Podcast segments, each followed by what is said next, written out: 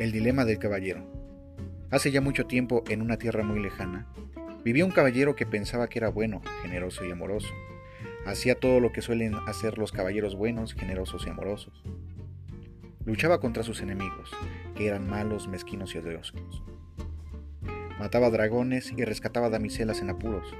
Cuando en el asunto de la caballería había crisis, tenía la mala costumbre de rescatar damiselas incluso cuando ellas no deseaban ser rescatadas y debido a esto, aunque muchas damas le estaban agradecidas, otras tantas se mostraban furiosas con el caballero. Él lo aceptaba con filosofía. Después de todo, no se puede contentar a todo el mundo.